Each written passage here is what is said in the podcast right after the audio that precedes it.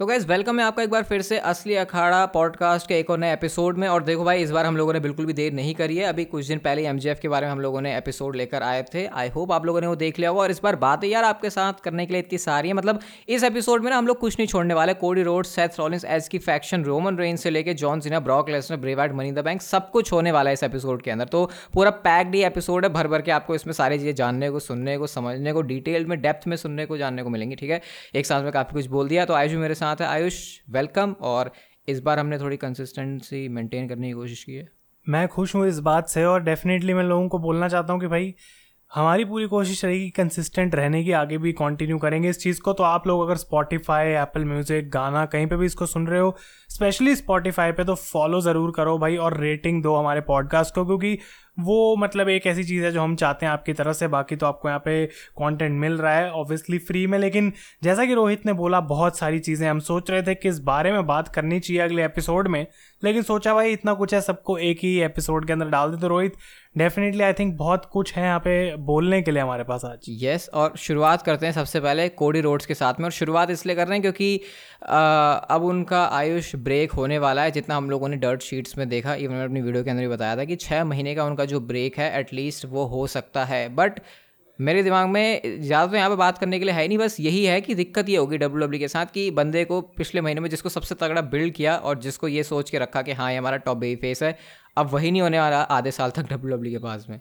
बिल्कुल, और I think कि कोडी रोड्स को इस तरीके से बिल्ड करा जा रहा था कि भाई, तीन बार अगर सेथ रॉलिंस को हरा दिया तो आगे फ्यूचर में कुछ बड़ा ही करने वाले थे। Maybe money in the bank जीतने वाले थे, जिसके बारे में हम बात करेंगे। मे बी वो रोमन रेंस को हराने वाले थे, आगे जाके एक टाइटल के लिए रोमन के बारे में हम बात करेंगे। लेकिन आई थिंक कि कोडी रोड्स के लिए मुझे वैसा ही काइंड ऑफ़ फील हो रहा है, जैसे सी एम पंक के लिए। जबकि कोडी रोड्स की जो इंजरी है, वो आई थिंक काफ़ी ज़्यादा सीरियस है, और मे बी वो बहुत ज़्यादा टाइम जो है, वो बाहर रहेंगे।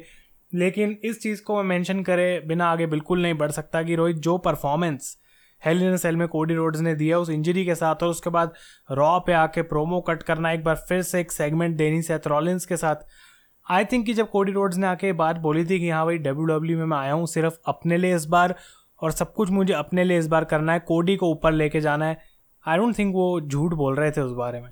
बिल्कुल, उनका जो पैशन है रेसलिंग को लेके वो साफ़ दिखता है और अच्छा ये भी लग रहा है कि डब्ल्यू डब्ल्यू e उनकी इस बार वैल्यू समझ रही है। मतलब तू यहाँ से खुद देख कि अब डब्ल्यू डब्ल्यू e को ये तो समझ आ गया होगा कि हेलने सेल में कोरिडोर्स कम्पीट कर रहा है। अब ये उसका आखिरी मैच है इंजरी से इंजरी के बाद का और उसके बाद तो अब वो आएगा बहुत टाइम के बाद। लेकिन उसके बावजूद भी डब्ल्यू डब्ल्यू e ने उनको सेथ रॉलिंस के सामने जितवाया। यूजुअली जब डब्ल्यू डब्ल्यू की सुपरस्टार को ब्रेक देती है तो उसको तहस नहस कर देती है काइंड ऑफ़ या फिर उसके साथ अच्छा नहीं होता। लेकिन टेलीविज़न पर इतना कमाल का match sorry premium live end के काफ़ी अच्छा मैच दिया। तो इससे क्लियरली यही पता लग रहा है कि आप डब्ल्यू डब्ल्यू सीरियस है और शायद कोडी रोड्स उन सुपरस्टार्स की लिस्ट में तो नहीं आने वाले जिनको डब्ल्यू डब्ल्यू पुश करके फिर कचरा कर देती है। लेकिन आई थिंक कि एक लिस्ट जहाँ पे कोडी रोड्स डेफिनेटली आने वाले हैं रोहित और अभी से ये बात मैं बोलने वाला हूँ is he going to win the 2023 Royal Rumble I think money in the bank अगर वो नहीं जीत रहे अगर वो जीतते, ठीक है तो तो हम कहते कि अब रॉयल रंबल में क्या ही जीतेंगे, क्योंकि फिर थोड़ा वो लगता है, यार, ये तो रॉकेट पुश हो गया और बहुत सारे लोग फिर इसको हेट करने लग जाते हैं। और आई थिंक कोडी रोड्स भी शायद खुद से पीछे हट जाते हैं इस बात को लेकर, क्योंकि जितना मैं उनको जानता हूँ, वो वो ये कहते, नहीं, अब सब कुछ मैं ही थोड़ी, यार, चलो चैंपियनशिप वगैरह दे देना, इतना सब कुछ नहीं। तो अब सबसे बड़े तगड़े, सबसे लिस्ट में ऊपर वाले कंटेंडर डेफिनेटली है वो अभी से रॉयल रंबल 2023 को जीतने के लिए। डेफिनेटली और मैं उस चीज़ के लिए बहुत एक्साइटेड हूँ। देखते हैं भाई, हो सकता है रॉक का चांस बने। लेकिन रोहित, हमने बात करी कोडी रोड्स की, तीन मैच हार के जो दूसरी तरफ़ इस समय ऑलमोस्ट हम कह सकते हैं कि भाई ये डब्ल्यू डब्ल्यू e का पाकिस्तान है। नो ऑफेंस जस्ट है जोक इट्स सेथ रॉलिंस क्योंकि इतने सारे लॉस मतलब बैक टू बैक और ऐसा लग रहा है कि वो फॉर्म में है बंदा, लेकिन तब भी किसी वजह से मैच नहीं जीत पा रहा। तो क्या रीज़न है यहाँ पे? और अब सेथ रॉलिंस को डब्ल्यू डब्ल्यू e ऐसी बुकिंग सिर्फ़ इसलिए देरी होगी, ये सोच के कि हम कोडी को बड़ा दिखाना चाहते हैं, लेकिन कोडी भी out so what is next for Seth Rollins I think ये लटक के फंसने वाली सिचुएशन हो गई डब्ल्यू डब्ल्यू के पास, क्योंकि सेथ रॉलिंस को सेक्रीफाइस करते हुए कोडी रोड्स सेथ रॉलिंस की बुकिंग को मतलब उनका वो जो, ऐसा नहीं है, ये देखो, ये चीज़ हमको हटा देनी चाहिए कि अगर सेथ रॉलिंस हारे हैं तो उनका लेवल बिल्कुल ही ख़त्म हो गया है, क्योंकि उस वे में सेथ रॉलिंस कभी भी नहीं हारे हैं इवन अभी उन्होंने कोडी रोड्स को फोड़ा भी हुआ है तो एटलीस्ट उनकी जो अंदर का वो जो, क्या कह सकते हैं, हिंदी में वर्ड आ रहा है, स्वाभिमान है, वो अभी भी उतना ही ऊपर होगा, क्योंकि उन्होंने कोडी रोड्स को मार के भगाया है। तो स्टॉक स्टॉक डाउन तो हुआ है सेथ रॉलिंस का बट आई थिंक एक दो हफ़्ते और ही लगेंगे सेथ रॉलिंस को दोबारा से अपना स्पॉट लेने के लिए, क्योंकि सेथ रॉलिंस ने ये काम पास में बहुत बार किया है। जब जब उनका मामला डाउन जाता है, उनको ऊपर कैसे आना है, वो बात पता होती है। तो सेथ रॉलिंस मुझे लगता है कहीं से उनके साथ कुछ बुरा हुआ है। एक दो हफ़्ते का टाइम उनको और लगना है, और क्या पता money in the bank premium live event वो जगह हो सकती है उनका ब्रीफ केस बिल्कुल, और मैं यही बोलने वाला था कि क्या सेथ रॉलिंस को बेसिकली अब कोडी रोड्स का स्पॉट दे दिया जाएगा? क्योंकि भाई उसके अलावा मतलब मंडे नाइट रॉ पे टॉप स्टार इस समय कौन है? और सबसे फनी बात यह है कि अब रॉ पे कोई टाइटल ही नहीं है, जिसके लिए सेथ रॉलिंस को भी यहाँ पे आगे चैलेंज करना पड़े। दोनों टाइटल रोमन रेंस के पास हैं। तो आई थिंक अगर सेथ रॉलिंस पार्ट बनते हैं money in the bank match का, वो सबसे ज़्यादा कॉमन uh, सेंस होगी उस बारे क्या, में क्या तो नहीं नहीं क्या पता कोडी रोड्स क्या पता कोडी रोड्स ये कहें कि अच्छा मेरे प्लान से मनी इन द बैंक में जीतने के चल मैं तो इंजर्ड हो गया लेकिन जिसको मैंने इतनी धुलाई की है उसको थोड़ा सा ऊपर कर दो और सेथ रॉलिंस जीत जाए। इससे वो अपना सारा मोमेंटम रीगेन कर लेंगे बेसिकली सबसे बड़ी बात ये और जहाँ तक बात रही बड़ा बेबी फेस सुपरस्टार होने की तो हाँ कोई है ही नहीं भाई। किसके किसका नाम लूँ यहाँ पे? बॉबी लैशली और आई थिंक कि सेथ रॉलिंस और मनी इन द बैंक हम जानते हैं कि क्या उसकी पॉसिबिलिटी है आगे मेरे को कुछ बोलने की ज़रूरत नहीं है। लेकिन रोहित इस मंडे नाइट रॉ से हम सेथ रॉलिंस की बात कर रहे हैं कोडी रोड्स की बात कर रहे हैं लेकिन विदाउट अ डाउट और मैंने इसको अपनी वीडियो में बोला था one of the most shocking unpredictable चीज़ जो आई थिंक लास्ट पाँच छः साल या दस साल में डब्ल्यू डब्ल्यू के अंदर हुई है वो था टर्न क्योंकि ना ही सिर्फ़ फिन बैलर मतलब जिनको मेरे हिसाब से इस हील टर्न की दो तीन साल से ज़रूरत थी वो फाइनली हुआ लेकिन उसके बाद एज को किक आउट कर दिया गया, उन्हीं के बनाए हुए स्टेबल जजमेंट डे से। तो इनिशियल थॉट्स क्या है? क्यों किया ऐसा डब्ल्यू डब्ल्यू ने? अब मैंने तो इसके बारे में अपना पूरा दिमाग लगाया तो मुझे तो ये लगा कि आ, ये कोई सडन चेंज है। क्योंकि एज और जजमेंट डे को लेकर प्लान्स ऐसे लग रहे थे कि भाई ये सालों सालों के हैं। बट एज फैक्शन से जाएँगे वो तो एक अलग शौक है। बट गए कैसे? फिन बैलर जो कि नया बंदा आया उसने ही टर्न कर लिया। और वो कितना वो लेजिट शौक था डब्ल्यू डब्ल्यू e का इतने टाइम में जो मैंने इस तरीके से देखा होगा कि जब डब्ल्यू डब्ल्यू e ने सच में हमको इतना तगड़ा सरप्राइज़ दिया क्योंकि वो कहीं पर भी एक्सपेक्टेड नहीं था। तो आयुष मैंने कुछ डर्ट शीट्स की रिपोर्ट्स देखी थी और मुझे ये पता लगा है कि जजमेंट डे में कुछ सुपर नेचुरल पावर्स वाली चीज़ होने वाली है जैसे अंडरटेकर करते थे। तो शायद उस वजह से एज को यहाँ से रफा दफ़ा कर दिया। आई डोंट नो इसमें कितनी सच्चाई है और क्या ये बिलीवेबल चीज़ है भी। अब डेफिनेटली ये हो सकता है कि कोई और नया मेंबर आने वाला हो जजमेंट डे के अंदर। Uh, लेकिन अभी मैं ऐसा एज्यूम कर रहा हूँ डब्ल्यू डब्ल्यू ने इस चीज़ को एक्नॉलेज नहीं करा अभी तक कि Finn Balor is the new leader जबकि ऐसा फील हुआ मुझे मंडे नाइट रॉ देख के। लेकिन रोहित, एक और थ्योरी मेरी यहाँ पे ये भी थी कि क्या एज टाइम ऑफ़ ले रहे हैं, लेकिन फिर मैं सोच रहा हूँ कि क्या अगर एज को टाइम ऑफ़ लेना होता तो वो ये जजमेंट डे का स्टेबल बनाते। वही यहाँ पे डाउट है कि कुछ ना कुछ तो एज के साथ सिचुएशन है जो कि समझ में नहीं आ रही। क्योंकि अगर एज को टाइम ऑफ़ लेना था तो जजमेंट डे वाला ये, क्योंकि मेरे को लग रहा था डब्ल्यू डब्ल्यू e का मेजर प्रोजेक्ट है कुछ कुछ बड़ी चीज़ इसको करनी है। बट ये इस तरीके से एंड हो गई तो इसीलिए तो ये शॉकिंग है सरप्राइजिंग है, क्योंकि हमको एक्जैक्टली इसके अंदर की अभी कहानी ज़्यादा पता नहीं है तो ये सिचुएशन और भी ज़्यादा मिस्टीरियस लग रही है। बट ब्रेक लेनी जैसे ब्रेक तो है ऑब्वियसली अब एज का यहाँ से बात क्लियर है। इंजरी कोई नहीं है एज को ये बात हमको पता है बट उन्होंने ब्रेक यहाँ पर लिया है। एंड ये भी रीज़न आ रहा था कि शायद डब्ल्यू डब्ल्यू e को रॉ में बेबी फेस सुपरस्टार की ज़रूरत है तो इसलिए डब्ल्यू डब्ल्यू e ने ये सडन वाला झटका दे दिया फैंस को कि चलो एच को यहाँ से निकाल के बेबी फेस बना देते हैं। ये भी एक पॉसिबिलिटी है बट मुझे लग रहा है कि मामला कुछ और ही है यहाँ पे, जो पता नहीं है अभी शायद। हो सकता है कि मतलब बेबी फेस वाला पॉइंट बिल्कुल वैलिड है, क्योंकि अब कोडी भी नहीं है रॉ पे। लेकिन आई थिंक कि एज के पास मतलब ये क्लियरली दिख रहा था कि ये लॉन्ग टर्म जाएगा, भाई और मेंबर्स ज्वाइन होंगे और उसके बाद डोमिनेंट करें डोमिनेंट मतलब इनकी डोमिनेंस रहेगी मंडे नाइट ड्रॉ पे। लेकिन आई डोंट थिंक रोहित, हम कुछ ज़्यादा इसके बारे में स्पेकुलेट कर सकते हैं वेट ही कर सकते हैं देख के कि आगे होगा क्या।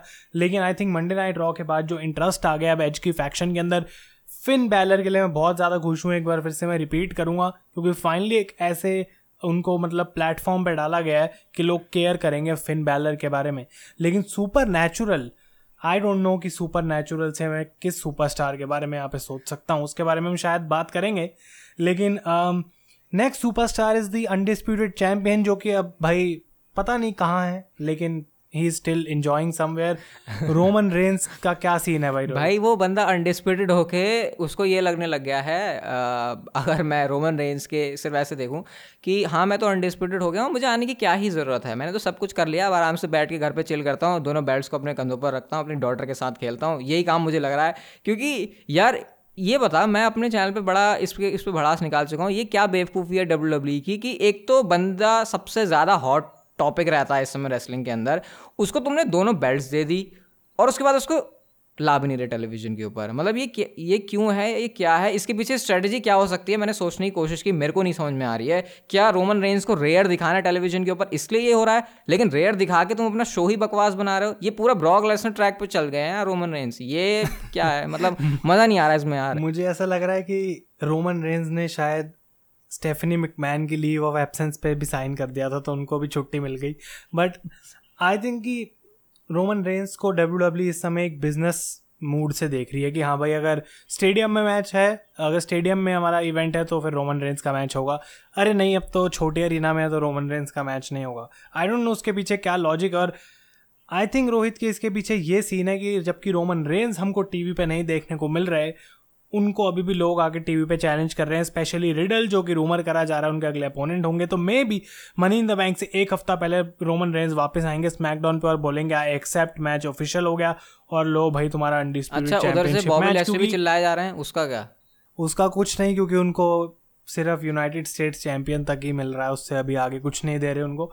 लेकिन उतना भी आई थिंक उनके लिए बहुत है क्योंकि that's going to be an interesting feud लेकिन ये बात बिल्कुल सही है और ये अच्छा पॉइंट है वैलिड पॉइंट है कि भाई अगर तुम्हारा चैंपियन ही तुम्हारे पेपर व्यूज़ या फिर शोज़ पे नहीं आ रहा तो फिर होता क्या है? स्मैकडाउन की हालत जो हम इस समय देख रहे हैं, रोहित मतलब आई थिंक कि जितना अच्छा रॉ इस समय कर रही है, उसका मतलब हाफ़ भी स्मैकडाउन नहीं कर पा रही है। मतलब अगर मैं लास्ट तीन महीने की स्मैकडाउन के बारे में सोचूं तो मेरे दिमाग में बस एक चीज़ आती है and that is New Day versus Sheamus Ridge Holland मतलब कितनी बार वो मैच होगा? आई थिंक मतलब इस समय मैंने गिव अप कर दिया है। बच। आई डोंट नो कि चल क्या रहा है। मतलब हर हफ़्ते वो स्क्रिप्ट क्या सेम स्मैकडाउन की स्क्रिप्ट वापस बस डेट चेंज करके इस शो को रन करने मतलब रोंडा राउजी को स्मैकडाउन वुमेंस चैंपियन बनाया गया था ताकि डिवीज़न स्ट्रॉन्ग करी जाए। और डिवीज़न को स्ट्रॉन्ग करने के लिए नटालिया को नंबर वन कंटेंडर बनाया। मतलब हो क्या रहा है? इस जिस बंदी को मतलब सालों से अपॉर्चुनिटी नहीं मिली और हमको पता है कि she is not going to be a big star Ronda Rousey कर क्या रही है? इससे बैठे तो रोंडा राउजी को भी भाई पार्ट टाइम छुट्टी वट्टी दे दो भाई। आई डोंट नो क्या चल रहा है। ना ये नहीं यही तो बात है। रोमन रेंज की एब्सेंस की वजह से जो स्मैकडाउन के वीक पॉइंट्स हैं वो और भी ज़्यादा उभर के सामने आ जाते हैं। तो अगर स्मैकडाउन को कवर करना है तो रोमन रेंज को लाने की बहुत और कहीं ना कहीं मैं एक छोटा सा पॉइंट भी मेंशन करूँगा रोहित ऐसा नहीं था कि जब टाइटल्स को टैग टीम टाइटल्स को यूनिफाई करा गया तो मैं सोच रहा था कि भाई अब अपॉर्चुनिटी है कि पूरी डब्ल्यू डब्ल्यू में जितनी भी टैग टीम्स हैं वो एक ही टाइटल के लिए चैलेंज करेंगी। और डब्ल्यू डब्ल्यू के पास क्या यहाँ पे क्रिएटिव प्लान है कि लेट्स डू स्ट्रीट प्रॉफिट्स ये एक ऐसा नया एक्साइटिंग प्रोग्राम हम करेंगे मतलब और फिर क्या उसके लिए चैंपियंस कंटेंडर्स मैच है ऊसोस हार भी गए, उसको मतलब ऐसा लग रहा है कि कुछ नहीं हो सकता भाई टैग टीम डिवीज़न का, और दैट इज़ द आंसर तो उस चीज़ से मैं पर्सनली बहुत डिसअपॉइंटेड हूँ, और ऊपर से वे जिगलर और रूड आके ओमोस से लड़ रहे हैं मतलब वो टैग टीम चैलेंज कर सकती थी फॉर द टाइटल्स एक अच्छा रिटर्न पॉइंट उनके लिए हो सकता था बट हु केयर्स लेकिन अगला नाम एक ऐसा नाम है जिसके बारे में लोग केयर कर रहे हैं और ये भी है तो पार्ट टाइमर भाई लेकिन जब वापस आता है तो लोग हो जाते हैं excited and his his name is John Cena और यहाँ पे ट्वेंटी जून को उनका रिटर्न ऑफिशियली अनाउंस कर दिया गया। Rohit what is the expectation क्योंकि समर स्लैम के रूमर्स थे मनी इन द बैंक से पहले रिटर्न आई थिंक अरे ऐसा तो नहीं है कहीं कि जॉन सीना की डेब्यू डेट भी सत्ताईस जून ही थी। क्या पता नहीं शायद वो तो बाईस थी तो मतलब क्या पता उसके क्लोज डेट लाने के लिए डब्ल्यू डब्ल्यू e ने उनको लेकर आया हूँ बट यूजुअली ऐसे होता है कि जैसे डब्ल्यू डब्ल्यू e को किसी प्रीमियम लाइव इवेंट के लिए पेपर व्यू के लिए किसी बंदे के मैच को सेटअप करना है तो वो उससे पहले वाला जो प्रीमियम लाइव इवेंट होता है, उसके फॉल आउट में, यानी कि उसके बाद का जो एपिसोड है, उसमें आता है। लेकिन डब्ल्यू डब्ल्यू e ने इंटरेस्टिंगली यहाँ पर जॉन सीना को जून में ही रिटर्न करवा दिया। तो क्या पता वो इसलिए भी है कि क्योंकि जून में उनका डेब्यू किया था तो डब्ल्यू डब्ल्यू सोच रही है कि जून में उनका दोबारा से रिटर्न कर पाएँगे। वो एक पॉसिबल रीज़न हो सकता है बट अगर यहाँ से अलग डायरेक्शन में जाएँ तो क्या पता किसी एक हफ़्ते की फ्यूड बना के मनी इन द बैंक में रेसल करने के लिए जॉन सीना आ रहे हो। और क्या पता वो नाम थियोरी का हो। हम सोच रहे हो कि थियोरी और जॉन सीना बहुत बड़े लेवल की कोई फ्यूड करेंगे लेकिन वो ऐसे छोट छुटपुट सी फ्यूड होगी। और क्या पता आ, हमको लग रहा है कि थियोरी जॉन सीना को हराएँगे बट एक्चुअल में जॉन सीना थियोरी को सिर्फ़ एक स्टेपिंग स्टोन बना के समर स्लैम में एक बड़ी फ्यूड के लिए अपने आप को प्रिपेयर कर रहे हो। ये एक बेस्ट सिनेरियो हो सकता है किसके लिए? जॉन सीना के फैंस के लिए जो उनको हारते हुए नहीं देखना चाहते। और दूसरा चीज़ ये भी हो सकती है कि जॉन सीना वापस आए और सिर्फ़ थ्योरी से मनी इन द बैंक में लड़के चले जाएँ जो कि आई डोंट थिंक होने वाला है। लेकिन John Cena could be a part of money in the bank लेकिन एडवर्टाइजमेंट के according I don't think Rohit की अभी सीना को एक मैच के लिए एडवर्टाइज करा गया है for money in the bank अगर मैं गलत आ, नहीं हूँ यहाँ I think money in the bank तो ऑलरेडी बिग मतलब सोल्ड आउट हो ही गया पूरा सारे के सारे टिकट्स वगैरह डब्ल्यू डब्ल्यू के आ ही गए तो अब डब्ल्यू डब्ल्यू अगर बिज़नेस माइंड से सोचे तो यहाँ पर उनको जॉन सीना की लाने की ज़रूरत ही नहीं है। और हाल फ़िलहाल में डब्ल्यू डब्ल्यू ज़्यादातर बिज़नेस वाले माइंड से सोचते तो फिर ये कह सकते हैं कि नहीं, बस वो आ रहे हैं एक एपिसोड के लिए रॉ के लिए, और मनी इन द बैंक में उनका कोई रोल नहीं है। और मनी इन द बैंक के बाद जब समर स्लैम के जो पहले के रॉ के एपिसोड्स होंगे, वहाँ से जॉन सीना अपनी फ्यूड को कंटिन्यू करेंगे एंड शायद थियरी के साथ। और एक नाम अगर और लेना हो तो वो एज का भी है। बट अब एज का अगर टर्न हो रहा है तो फिर आई डोंट नो ये एज और जॉन सीना का सीन कैसे मे बी सीना और उनकी जो नया फिनिशर है हम जानते हैं जिसका मतलब नाम है लाइटनिंग समथिंग वो रोहित क्या जजमेंट डे की सुपर नेचुरल पावर बन सकती है? मतलब ये can John Cena turn heel क्या डब्ल्यू डब्ल्यू इस बार और हर समय जॉन सीना समर स्लैम को देख के वापस आते हैं तो मैं उम्मीद कर रहा हूँ कि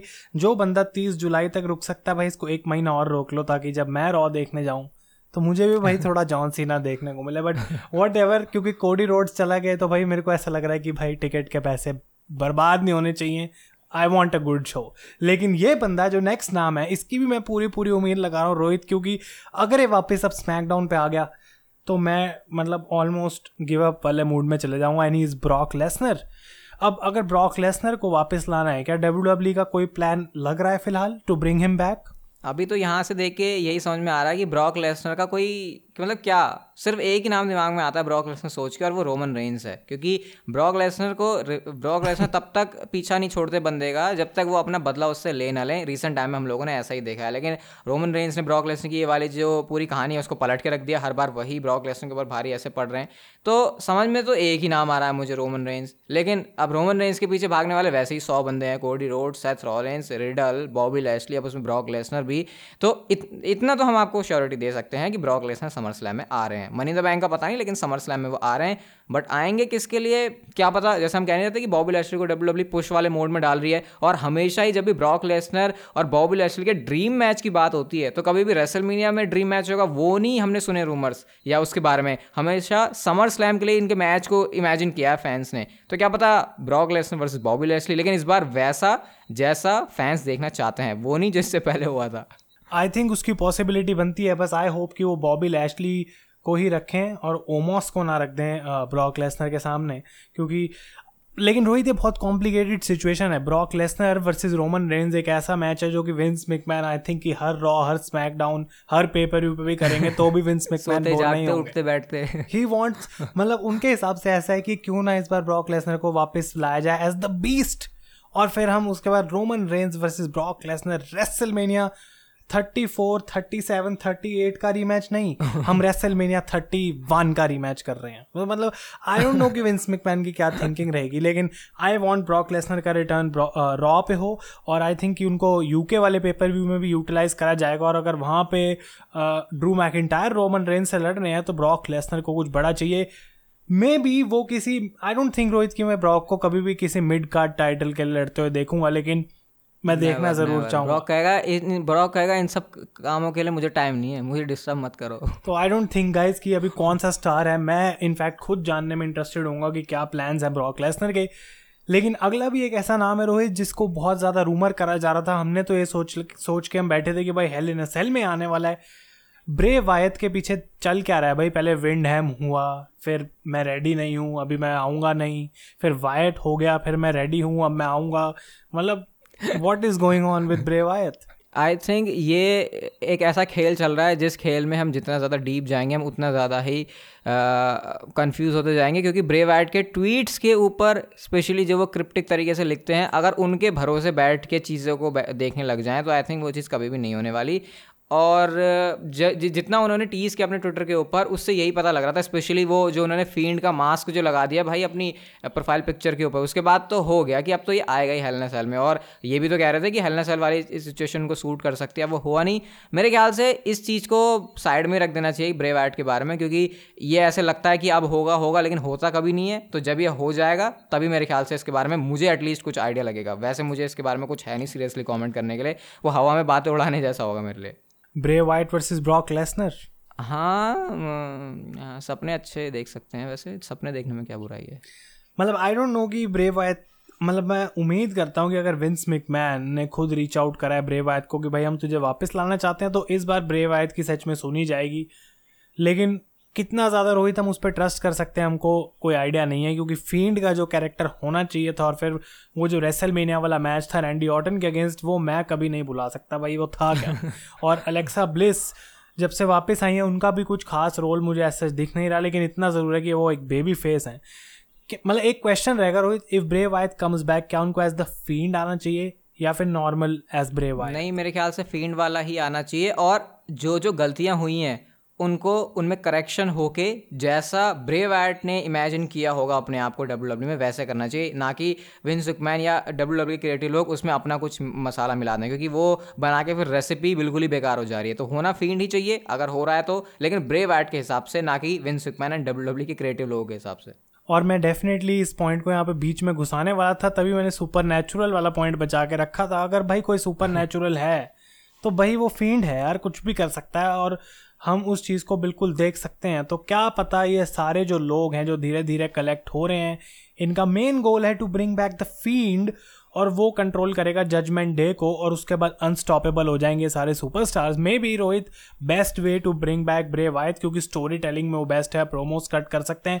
और दूसरी तरफ़ अगर एज ने इस प्लान को चेंज कराया to become a baby face तो एज अपना खुद का एक और फैक्शन फॉर्म कर सकते हैं और उसमें दो सेकंड उनको लगेंगे बात हम जानते हैं। और आई थिंक कि ये प्रॉब्ली बेस्ट चीज़ हो सकती है क्योंकि जबकि अब अच्छे हील सुपरस्टार्स आ रहे हैं रॉ के ऊपर, जैसे कि हमने देखा डेमियन प्रीस्ट रिया रिप्ली अब फिन बैलर ले सारे लोग हैं तो अगर एज के साथ कुछ बेबी फेस सुपरस्टार जुड़ते हैं तो रॉ ओवरऑल और भी ज़्यादा इंप्रूव हो जाएगी आई थिंक मैं ये, तो ये जो तुमने अभी Bray Wyatt judgment day Edge वाली बात बोली मैं कह रहा हूँ कि जितना तू इसमें दिमाग लगा रहा है अगर इसका एक परसेंट भी लगा दें डब्ल्यू डब्ल्यू क्रिएटिव वाले लोग तो तो फिर मैं अपनी वीडियो में इक्कीस बार सल्यूट करूँगा पिंसुक मैन और डब्ल्यू की क्रिएटिव टीम को।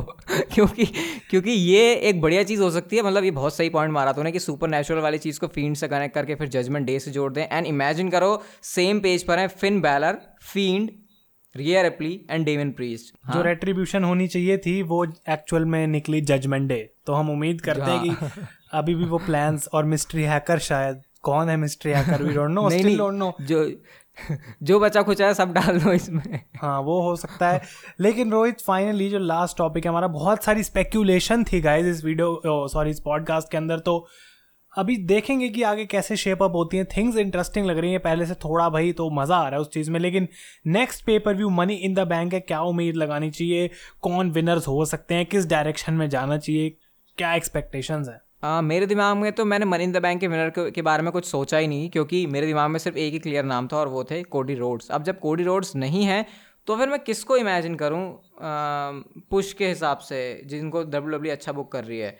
या फिर इजिकियल नहीं आई थिंक वो उनको कोई सीरियसली नहीं लेगा वही हाल होगा जो ओटिस को जिता के हुआ था। मेरे ख्याल से किसी अच्छे मतलब अच्छे सुपरस्टार को जीतना चाहिए जो कि कैरी कर सके उस ब्रीफ केस को। और भले ही सेथ रॉलिंस जीत चुके हैं एक बार बट मेरा तो दिल कह रहा है उनको एक बार फिर से जिता दो यार। वो मज़ा लेके आ जाएँगे स्टोरी लाइन्स के अंदर। नेक्स्ट एपिसोड भाई लोगों को बहुत जल्दी आएगा। जैसे ये एपिसोड आया हमने देखो पूरी कोशिश करके आ, सारी चीज़ें आपके लिए लेकर आए तो भाई जैसे आयुष ने कहा फॉलो वगैरह सब जगह कर दो यार। आपके सपोर्ट की ज़रूरत है हर चीज़ में। तो फिर हम आपसे मिलते हैं बहुत जल्दी। आई थिंक तीन चार दिन के अंदर मिल जाएँगे या फिर उससे पहले असली अखाड़ा के पॉडकास्ट के एक और नए एपिसोड में। तब तक के लिए good bye and take care